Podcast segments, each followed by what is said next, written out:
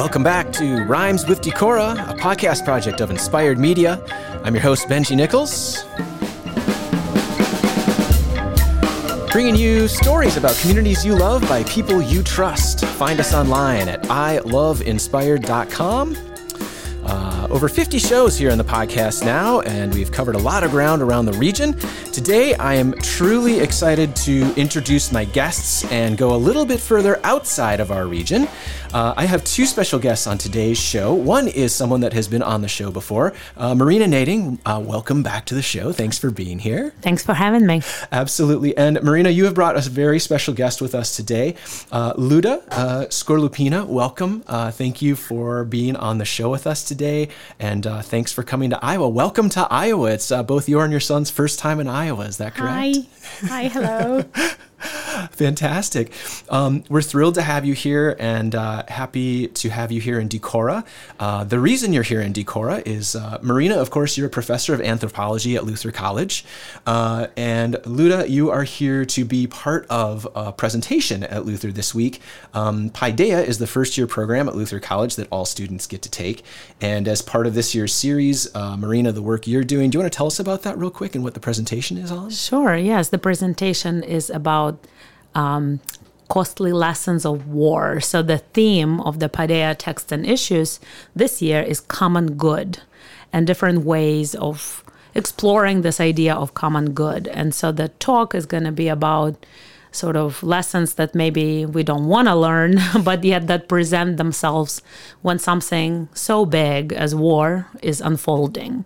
And um, because we have this opportunity to bear witness to it, either personally, like Liuda, or through ethnographic research, like me, I feel like uh, we should share that and um, you know give people an opportunity to learn absolutely. if they're interested. Yeah, mm-hmm. absolutely, and and and an incredible uh, guest uh, alluded to have here and to talk about that subject. Um, I should mention at first it's kind of a fun connection. So both uh, Maryna and Liuda, you both know each other because you grew up in the same town. Is that correct? Yeah, that's true. What was the town that you grew up in? It's uh, uh Khmelnytskyi. Excellent. And, and that's kind of in the western part of Ukraine, is that right? Mm-hmm. Yeah. yeah. it's the western part of Ukraine. And we actually were classmates. We went to the same undergraduate uh, program. So yeah. we both okay. completed a program in linguistics yeah. back in the day. Sure. Mm-hmm. And Liuda, your um, profession in Ukraine, you are an English teacher, is that correct? Yes, I'm an English teacher in uh, school number five in Bucha. Wow, fantastic! How did you decide to um, to get to teaching in your life? What inspired you to become a teacher in Ukraine? Well, um, that was a long way to teaching. I tried a lot of uh, professions actually. Sure. Uh, I was working in an audit company. Mm-hmm. I was working in pharmaceutical companies, and uh, uh, later when my son was born, I decided that I need to be close to him. And yeah. uh, first, I was a kindergarten teacher, and mm-hmm. then later, I went to. I decided that I want to become a, an English teacher. Oh, that's that's yeah. fantastic. Did you both, when you were growing up, did you both speak English? Were you learning English at the same time, or was that part of your lives? Uh, we started learning English at the university. Mm-hmm. Okay. Yeah. Right. Well, I guess in grade school, right? Yeah. We were both taken, but we went to different grade schools. So back then, yeah. as children, we didn't know each other. Yeah. But when we entered the university, yeah, that's we had true. a lot of English. Yeah, um, that's true. Instruction sure. Mm-hmm. at sure. that point in time. I can only imagine. I always have to think that it must be such an adventure having to uh, to take on, especially the English language. I'm not proficient in any other language. I can mm-hmm. speak a little bit of Spanish, a few other things, enough to be to be dangerous. I usually say, but learning the English language has to be an enormous challenge, and so it's a fun, uh, fun conversation always. Um, so your uh, your current home before you uh, uh, got to the U.S. here was in Bucha. Is that correct? That's just yes, just yes. west of Kiev. Is that right? Uh, yeah, it, it's very close to the capital of Ukraine, mm-hmm. Kiev. Yeah, and uh, it's just like 20 minutes. Yeah, so almost kind of what we would call a suburb, I suppose. Yeah, just sort of. Um, but I was looking up, and it's it's not a terribly. I mean, it's a nice sized city, but it was maybe like forty thousand people, something like that. Is it? Um, no, it's about 60,000 people. Okay, yeah, Mm-hmm. yeah, yeah. So it's fun for us here around the region too. Of course, we're in a very rural area, so Mm-hmm. Decorah is being about eight thousand, maybe ten thousand people, depending on how you count it. Uh, But it's a you very know- small place. Yeah, but for Ukraine, 60,000 people is like a small town. Sure. Yes. And you're in the Because, you know, metropolitan the- area, yeah. right? Yeah. Yeah. That makes that makes a lot of sense. Um, and you'd been living there for several years, right? Lots of family there, and your, your Yeah. roots are sort of there. I I had been living there f- since 10 uh, 2010. Yeah, sure. Yeah. Okay, yeah. So quite a quite a while. Um, and of course, your son. We were just talking before we started recording as well, who is Mm-hmm. Yeah. uh, now uh, almost a teenager. But so you were you were came to that area as you were having a family, starting a young family, all of those things, right? Yeah. Yeah, what an amazing um, experience. I would also say that it is interesting uh, for those that have followed um, the war in Ukraine. So, Bucha is fairly well known. Uh, it was one of the areas uh, where Russian troops came through on the early part of the invasion, Yeah. correct? And then is also well known um, for, I guess, from, from what I've read, as kind of being known as. Uh, you know, the Bucha massacre, I guess is what it's being called, or, you know, very, very intense um, fighting that went on there. Um, so you were there in 2022 when the invasion started, is that correct? Yes, that's that's true. I that that was uh, Thursday, as I remember, and Wow. it was um, it was a really hard day to remember. Yeah. Yeah, that was um, like uh, I don't know. It, it started early, early in the morning. It was like five a.m. Yeah, and I heard really strange noises as it was.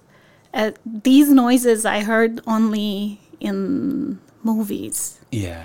Yeah. we were talking just before we started recording, and I think one of the ideas that I have kind of read about or heard some interviews about over the last few years, not just in Ukraine, but in other times in history, um, is from the outside and from living in a country where we've not really had an active war on our land, on, in our country, in, in many decades, uh, outside of a, a few things. Um, it's hard to imagine what that means, right? Uh, because one day you're sort of living your day to day life uh, and doing what you do every day, and, and then you wake up at five in the morning and something different is going on. yes that's that's absolutely true that you know we couldn't even imagine i never ever could imagine that this could happen in my country because you know we we were not prepared to uh, to have our comp- country in war you know Sure. that's so it it's not Absolutely. it's not something that we are yeah. we were expecting. Of course, and, and no one, I don't think anyone could ever really prepare for that, right? Yeah. Especially in your own home and your, your day-to-day life, Yeah. right? Uh, and I guess something else we kind of talked about along with that is just that um, it's interesting to, to, to think about, I guess. So you were kind of going along your lives day to day. Uh, When this started happening, what did you think in your mind? Was there something that was sort of, you know, you have to just take it one day at a time? What did people, what was kind of the going thought? Did people kind of think it was something that would pass fairly quickly? Uh, was there any inkling that it would go on? Uh, yeah, you know, I? I thought it was just um, that it will it will finish fa- fast, and you know, I even like started preparing to go to school. Hmm. I I I prepared, I put on my makeup, and I was absolutely ready to go Yeah. to school and to have my lessons, Yeah. you know? Even if I even if even when I heard this terrible noises outside. But you know, that was like p- one part of me understood that there is something really terrible happening outside. But the other part was like, no, everything is going to stop, come down. And, you know, in a couple of hours, I understood, like, no, Wow. Yeah. it's not going to stop. Yeah. So I was like struggling inside. Yeah, absolutely. I can't imagine, of course, with your son or family, other family nearby, of course, all the things one would be thinking about at that Yeah. time. Uh, I thought it was an interesting timeline as I was reading up on this. Um, uh, I think sort of what I have read, I don't know if this is quite accurate, but Russian troops started coming through as they were on their way to invade the capital. And uh, essentially, from about March 1st, it was kind of said that Russians had occupied Bucha. Yeah. Is that right? But by the end of the month, the Ukraine uh, forces had kind of taken Bucha back over. Is that correct? It kind of came back under control of Ukraine, which is also amazing to think about. Uh, and what would have had to have happened during that time, of course, was very intense. Yeah, but you know, all this time people were staying inside the town and they were fighting. And, uh, you know, this time, during this time, happened a lot of terrible things. Right. The atrocities that are, are well documented, uh, and that's by multiple government agencies, not just the U.S. Uh, across the across the world at this point, are, are really striking. I mean, and we don't we don't have to go into that. I won't ask you to do that necessarily, but um, it is really striking. I know that the the attacks that happened, um, and again, I think in, in history, it's already being kind of known as the the Bucha massacre or the, what happened there. Um, but certainly, you know, hundreds of people uh, and prisoners of war and civilians were killed, Yeah. uh, or taken prisoner um, and and left again. Uh, Yeah. And the atrocities are very real and very striking. It's uh, it's a, a Mm-hmm. really hard thing to imagine. I think from this end of the world Yeah. um, and and we are sorry for that certainly. Mm-hmm. Um, it's interesting though, uh, uh, coming out of that, one of the other things we've talked about. Um, so obviously during this time, you're sort of thinking about your lives and what to do. Uh, and I think I will get to that in just a second. But one other detail I wanted to throw in that is fascinating to me. Uh, obviously, there was an enormous amount of um, human damage, but there was an enormous amount of damage to your city, to your Yeah. infrastructure, to buildings, and to transportation, and to homes, and all sorts of things. That's true. Um, but that there was also quite a speedy recovery for a lot of what was going on in the city. Uh, a lot of agencies came to aid. Is that is that correct? Yes, that's true. Uh, you know, after the war, after the the liberation, Sure. yeah, the Yeah. many agencies, many um, many people from other countries they came came to help. Uh, I remember I was helping to translate for the Austrian uh, delegation. They came to see what happened, and I was. Um, I was uh, like going together with them in Irpin and in Bucha, and I was watching and I was seeing all this terrible things. Wow. And, um, you know, later I was astonished how quickly, um, but um, how quickly everything was rebuilt. But you should uh, understand that it is still in process. It Yeah. is still we have a lot of buildings to to restore and to renovate. Um, And there's still an active war going on. yeah and uh, yes that's right uh, and still many people do not have houses to live right. I mean, Yeah. many many just private residences were lost. Right. Bombed, Yeah. shelled, gone, whatever. That's uh, yeah That's uh, the first the first w- what was done were schools kindergartens uh, hospitals so all this like public establishments and uh, so the attention was uh, pay, paid to this uh, but now the attention is more to the houses to people's Sure. To the day, day to Yeah, day. yeah. the necessary things. Yeah. Uh, I think I had read in one other little article that I'd read with you that. Um, did you say it, was your house spared? Was it in one No, piece? my house, my house wasn't um, was damaged just a little bit, Uh-huh. like a a window. We had a damage to a window, but the house close to us was really, really damaged. Wow. Yeah, they had like half of a wall was Hmm. destroyed. Yeah, and um, I imagine the mm, this that was terrible. Yeah, absolutely. I, ca- I can't Yeah. imagine. And of course, then, you Yeah. Mm-hmm. know, just your neighborhoods, your social networks, uh, your family, of course, all of those things, right? And how, how difficult that would be. Um, it's fascinating. Okay, so I usually take a quick break in the show right at this moment. Uh, I hate to break off this part of the conversation, but we're going to come back. We're going to talk a little more about that and, of course, your path uh, and finding your way to the U.S. and how you got here. Uh, and uh, Maryna, I want to hear a little bit more about uh, the Paideia presentation that's happening, which I think is also going to be online later. Uh, and uh, we'll talk a little bit more. So we're going to take a real quick break here, and we'll come back uh, with more Rhymes with Decorah. My very special guest today, Maryna Nading, professor of anthropology at Luther College, and uh, Liuda Skorlupina, uh, Ukrainian English teacher who is here visiting uh, in the U.S. and has been in the U.S. as a refugee with her son for the last year and a half. We'll be right back. Rhymes with Decorah. Thanks.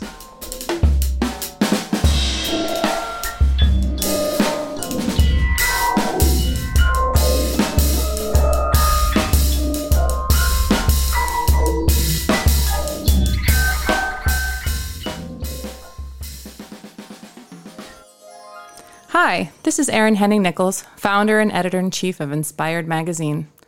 Rhymes with Decorah is brought to you by Inspired Media, bringing you positive news since 2007. Find us on stands across the Driftless, or check out our new website, or become a member at iloveinspired.com, creating stories about communities you love by people you trust. Thanks for being inspired.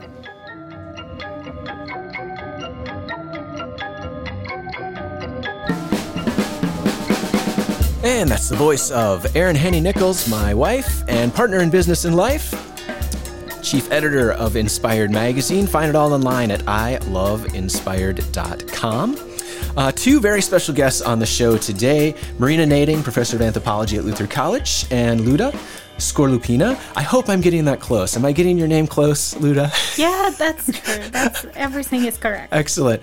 I uh, I was actually uh, with uh, uh, Maryna, you and your husband Scott the other day, and I was trying to practice a little bit, which is is uh, I, I, I will not uh, I will not pretend to have uh, my pronunciation down, but I do appreciate you going along with the effort. Right? it's amazing. Um, so Liuda, you, we were just talking about uh, your home, of course, being from Bucha uh, in or Bucha, sorry, uh, just outside of the Ukrainian capital of Kiev. Um, and of course, as the the war is getting going, as things are happening, you're seeing what's going on. Uh, was there a moment in time where you decided you needed to see if there was a way you could you could spend time out of the country and and and be away from the conflict? How did that happen? Well, um, some years ago, we had a Peace Corps volunteer in our sc- school. Her name is Zoa Young. Uh, and um, uh, once she wrote to me and uh, she proposed me to talk via Zoom. And she told me about this U4U, Ukra- Uniting for Ukraine program.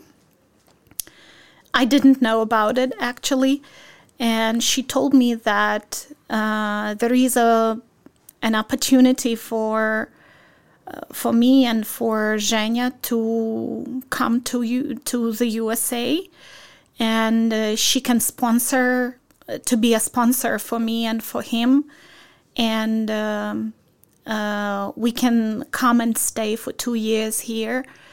Um, and to be safe, to be to be in a safe place because, you know, uh, it, it uh, I really didn't feel safe, and after so having this, um, I understood that the education, the the quality of education, uh, having all this lessons in bomb shelters. Yeah. So the it, it's it's not good for my son. Yeah. So I decided that uh, I need I u- I need to use this opportunity. So I agreed and I came here and I'm very grateful for this. Yeah.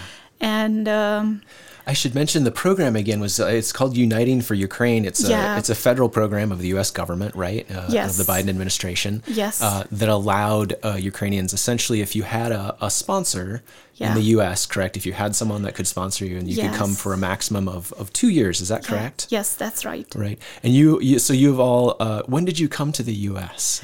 I came uh, summer 2022. Mm-hmm. Yeah. Uh, in July 2022. So, And we were talking just before the show again. So this July, uh, your two-year time will be up. Uh, Yes. And you're, um, I don't know if I should say you're looking forward. You are, you are, uh, in a sense, are you ready to go back to Ukraine?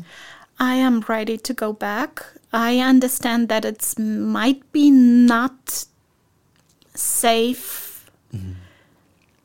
Mm, I really, really hope that um, that the war will be on the stage, on the not this oh, yeah. acute, yeah, not so acute, mm-hmm. not so acute, mm-hmm. yeah, and we will be able to. To continue living yeah. Yeah. Well, and part of it is, uh, I mean, uh, Bucha is your home. Right? Yeah, that's- uh, and it's an amazing experience to have been able to come to the U.S. But of course, uh, even with amazing sponsors and friends and people you've known in the past, it's uh, your- home is in is in Ukraine, Yeah, right? I mean, that's- that's where your heart is.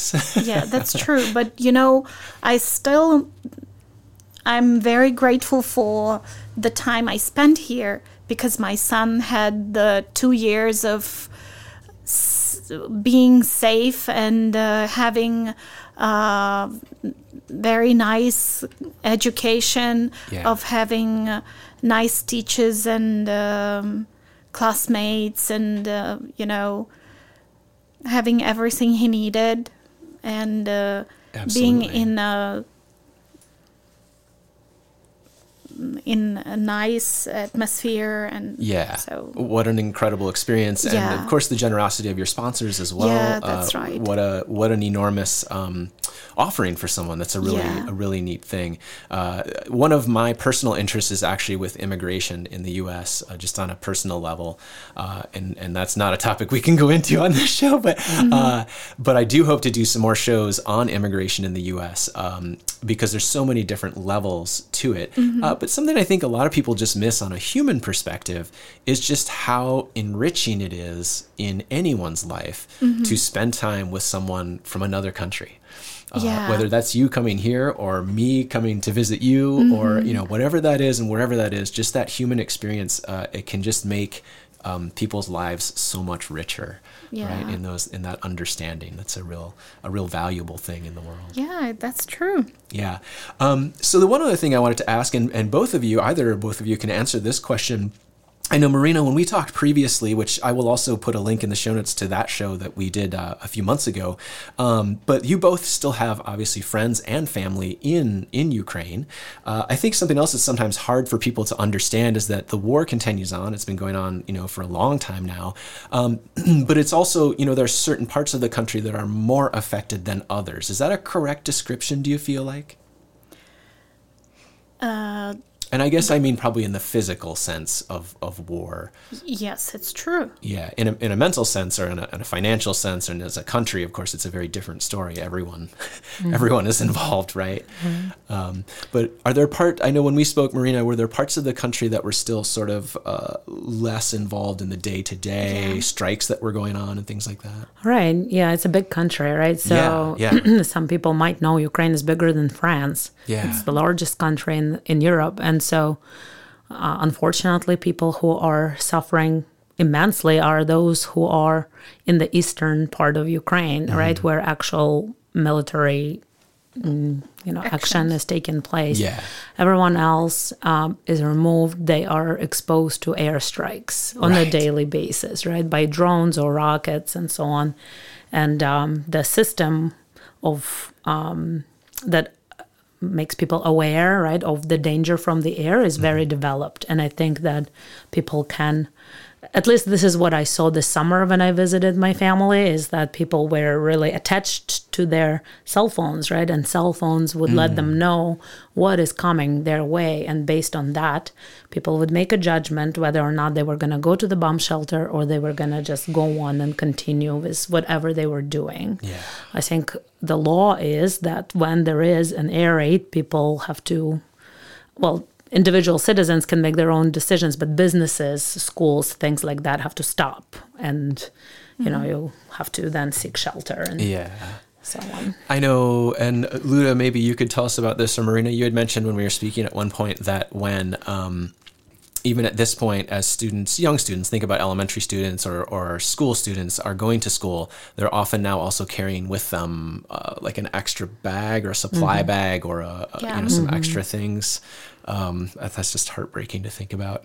Yeah, I still have my colleagues in my school, and, and they tell me that uh, during this air raids, they have to take their kids and go to downstairs to the air shelter and continue lessons there. Oh my goodness. Yeah, so they they stay there and uh, they wait till the end of the air raid.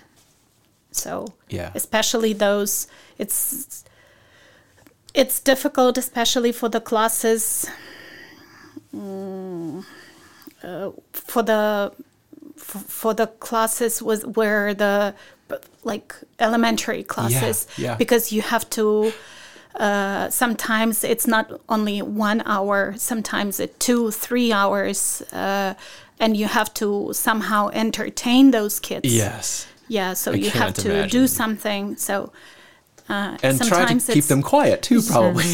well or some not not of- always but you have to do something um, with Yeah. those kids you know you you cannot they are closed in Right. Those- I, I know it, it's kind of uh, an interesting commonality, but so uh, Maryna, I, your uh, your daughter, uh, my daughter, and, and your son are all pretty Mm-hmm. close in age, actually. So we're out of some of the younger years, Mm-hmm. which are um, the the very you know little kid kind of years we say, uh, and now starting to just almost get to the teenage years. But I, it's just um, yeah, it's so hard to think about that, right? And and taking kids of uh, of younger children, especially who have a very hard time understanding probably what's going on, you know, and, and trying to continue on the day to day is a real that's a real grind. Uh, the one word that came to my mind, and as we were talking about the rebuilding in Bucha that happened and some of those things, but also clearly what's happening in Ukraine and seeing and just hearing stories is that there is just an enormous amount of um, determination in the country uh, and also pride of the Ukrainian people,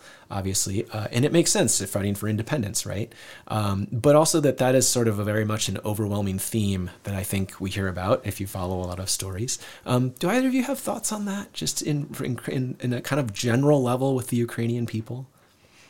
Or those that are fighting, I guess I should say. I, and again, so your family and obviously uh, you and your son were able to come, but of course, uh, men of uh, you know an adult age were not are not allowed to leave the country as well, Yeah. right? Because they're they could be there to to serve, right? Um, Yeah, I can speak about it a little, and maybe you can gather your thoughts if you wanted to contribute.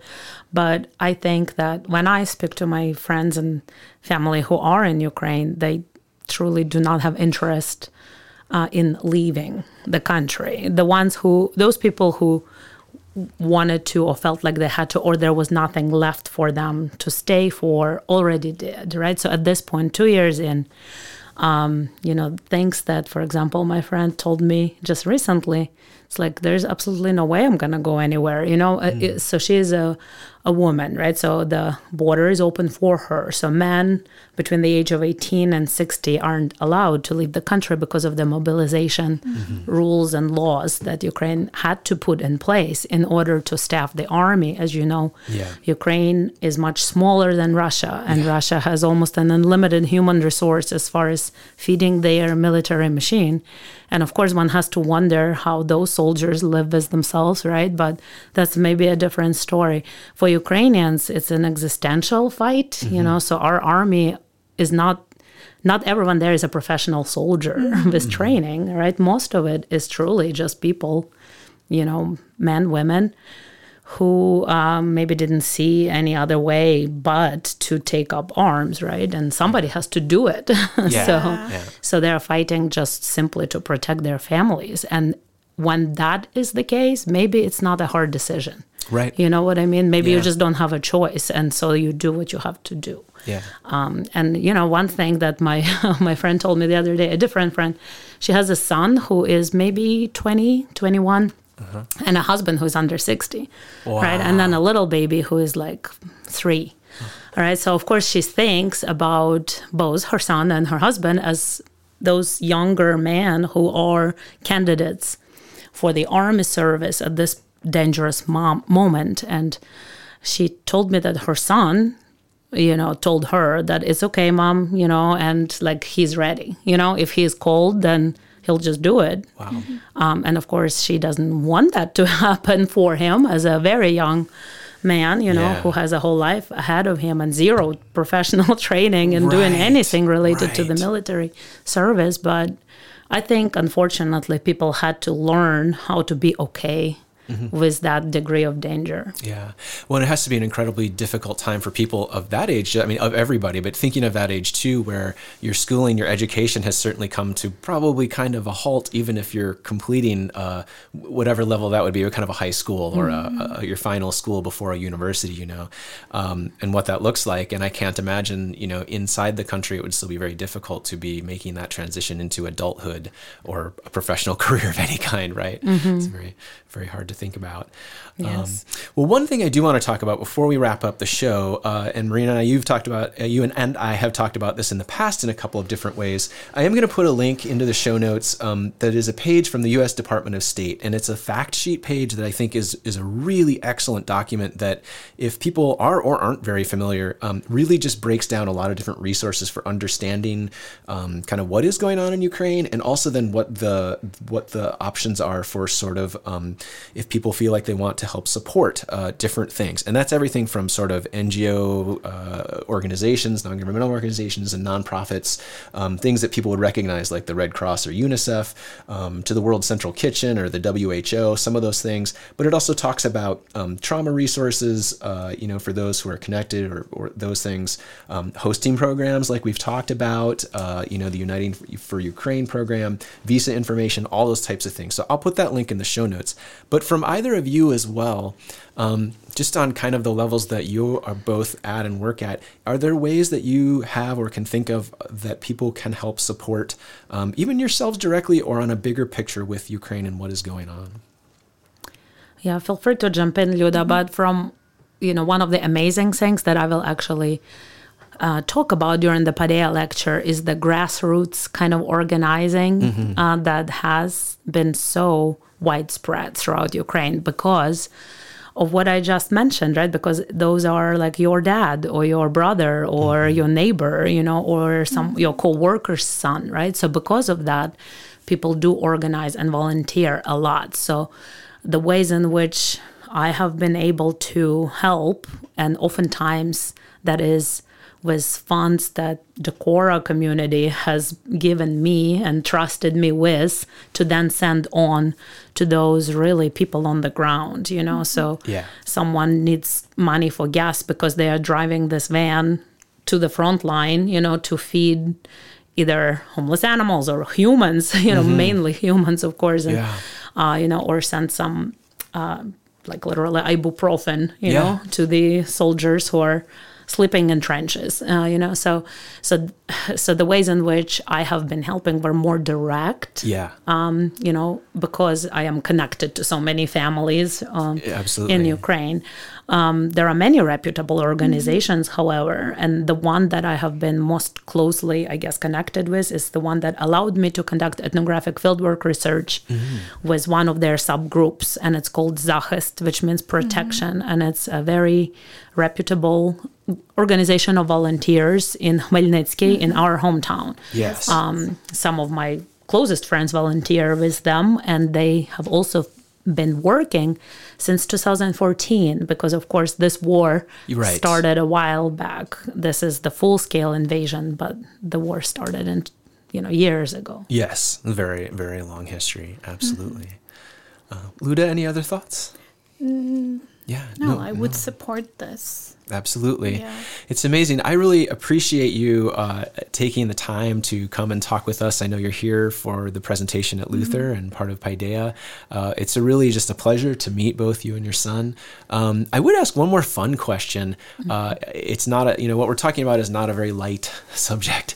Uh, it, it is intense, but I would ask if on just the lighter side of things, has there been something that either or both of you maybe have enjoyed uh, since coming to the U.S. I know Maryna, we talked about in the past where you, uh, as a younger person in university, actually studied in the U.S. Um, you know, so you'd been to the U.S. a couple of times. You had some opportunities. Liuda, this is your first trip to the U.S., right? Yes, that's my first trip. Yeah, and and what a time to have made that. Is there something that has been um, fun or enjoyable for you in the U.S. in this time when there's so much other things going on, or that's been very heavy for you? Um, fun? I don't know. Maybe traveling, trying to see something, and uh, and you know, learning how to do lots of things myself. Like, um, I don't know. like know. maintain your bicycle for example you, she, she, Oh, she was telling me how she true. had to watch a bunch of youtube videos in order to figure out how to use course. oil and true. adjust the brakes and That's things what I learned. I've never, well, I did some many, many years ago, but Sure. you know, I maintained, I learned how to maintain my bike myself. I love that, and I know that. I mean, while you've been here too, you've of course, uh, you, you know, you're a refugee and you're here, and, and that is the experience. But you're also having to, you know, sort of um, find your way through the systems still of being here. Oh, and- yeah. and, doing those things. And of course, you have some guidance, but that's still a lot of, a lot of work along the way. a lot of new things a lot of new things. You know it was uh, at the beginning of uh, my being here i thought that i actually do not know english. I didn't understand um, a lot of people. I thought that i I cannot speak, you know. I maybe I learned a different English. and you're and you're also living in the, the sort of the southeast part of the United States, right? So that's a whole other sort of dialect of English Yeah. too. Every you know, uh, oh my goodness, yes, I can't imagine. Uh, that's that's Yeah. yeah, very much. Well, we certainly appreciate your time and sharing your story. Uh, it's an incredible story. We wish uh, you and your son all of the luck as you figure out your path uh, going towards the summer and Thank and you. making your your return to Ukraine. Um, and of course, I'd love to love to keep up through Maryna or or however we can over over time. And uh, wish you all the best. Absolutely. Yeah, thank you so much. Thank you for being here, and thanks Maryna for sharing as well. Um, my guests today, uh, Maryna Nading, a professor of anthropology at Luther College, uh, and Liuda uh, Skorlupina, uh, who is uh, from Bucha, Ukraine, and here as uh, part of a presentation through Luther's Paideia program. And uh, we uh, appreciate uh, all of your time and, and help today. So thank you for being here. thank you Thank you. You have been listening to Rhymes with Decorah, a podcast project of Inspired Media. You can find us online at iloveinspired.com. You can also find all 50 shows wherever you listen to podcasts, including iTunes, Spotify, uh, or at decora.fun. Let's just uh, throw it in the link, decora.fun, fun, and you'll pull up a, a player with all the different shows. Check them all out there. Uh, thanks for being here. As always, it's Rhymes with Decorah.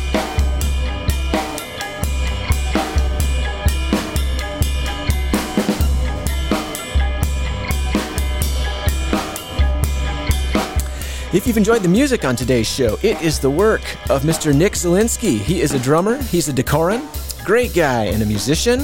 Might have another show coming up with Nick here in the near future as well, but he has produced all the music for this show, and we appreciate his efforts. Find him online at Indicative of Drumming. Thanks for being here. Rhymes with Decorah.